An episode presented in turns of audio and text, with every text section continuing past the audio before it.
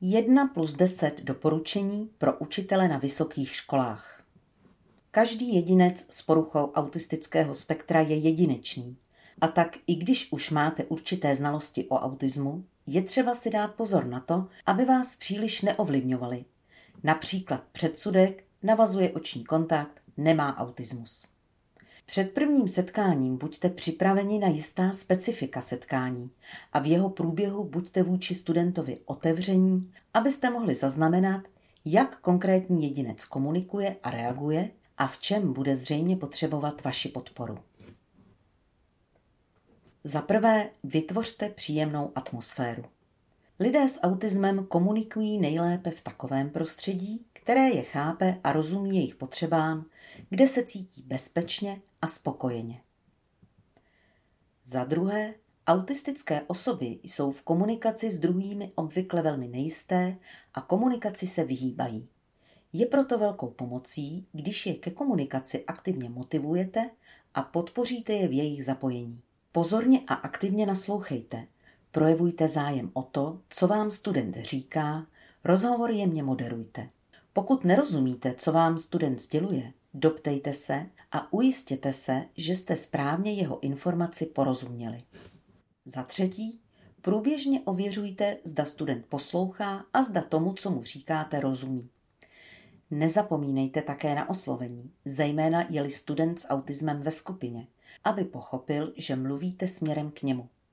Někdy je potřeba pokyn pomalu, srozumitelně a ve stejné podobě opakovat. Sumarizujte řečené a zdůrazňujte důležité body. Zásadní informace studentovi poskytněte v písemné podobě.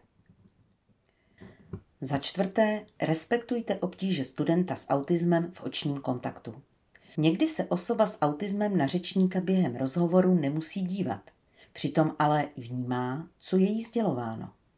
Někteří lidé s autismem se mohou lépe soustředit na pochopení informací, pokud mají zrakový kanál vypnutý.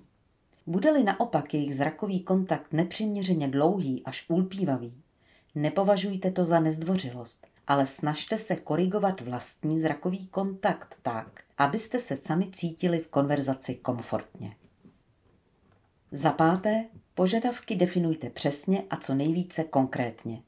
Poskytujte konstruktivní zpětnou vazbu. Někteří lidé s autismem mohou nevědomně komunikovat neadekvátně. Buďte konkrétní při definování chyb v komunikaci, slušně a věcně je na ně upozorněte. Také v případě neúspěchu se vyhněte hodnotícím komentářům, například nepřipravila jste se ke zkoušce, ale reflektujte, co se nepodařilo. Například, i když byla patrná vaše snaha, nepodala jste výkon, který odpovídá úspěšnému vykonání zkoušky. Dejte konkrétní doporučení, která mohou vést k nápravě. Za šesté, buďte autentičtí a upřímní. Je-li vám některé chování nepříjemné, například nerespektování osobní zóny, ulpívání na tématu a problémy přerušit studenta v hovoru, neočekávejte, že z vašich neverbálních signálů student pochopí, co máte na mysli. Zkuste si s ním o tom promluvit. Situaci reflektujte klidně a věcně. Vyhýbejte se ironii, nadsázce a sarkazmu. Tyto formy komunikace mohou být pro studenta s autismem matoucí a obtížně srozumitelné. Za sedmé, pokud položíte otázku, počkejte si na odpověď. Nebuďte netrpěliví a dopřejte studentovi delší čas na zpracování informace a přípravu odpovědi. V případě rychlé a složité mluvy z vaší strany může dojít k zahlcení a student může ztratit o komunikaci zájem. Nepoužívejte například pokud možno řečnické otázky. Za osmé, neberte některé komentáře nebo otázky osobně. Lidé s autismem mají obtíže přizpůsobit chování situaci a kontextu.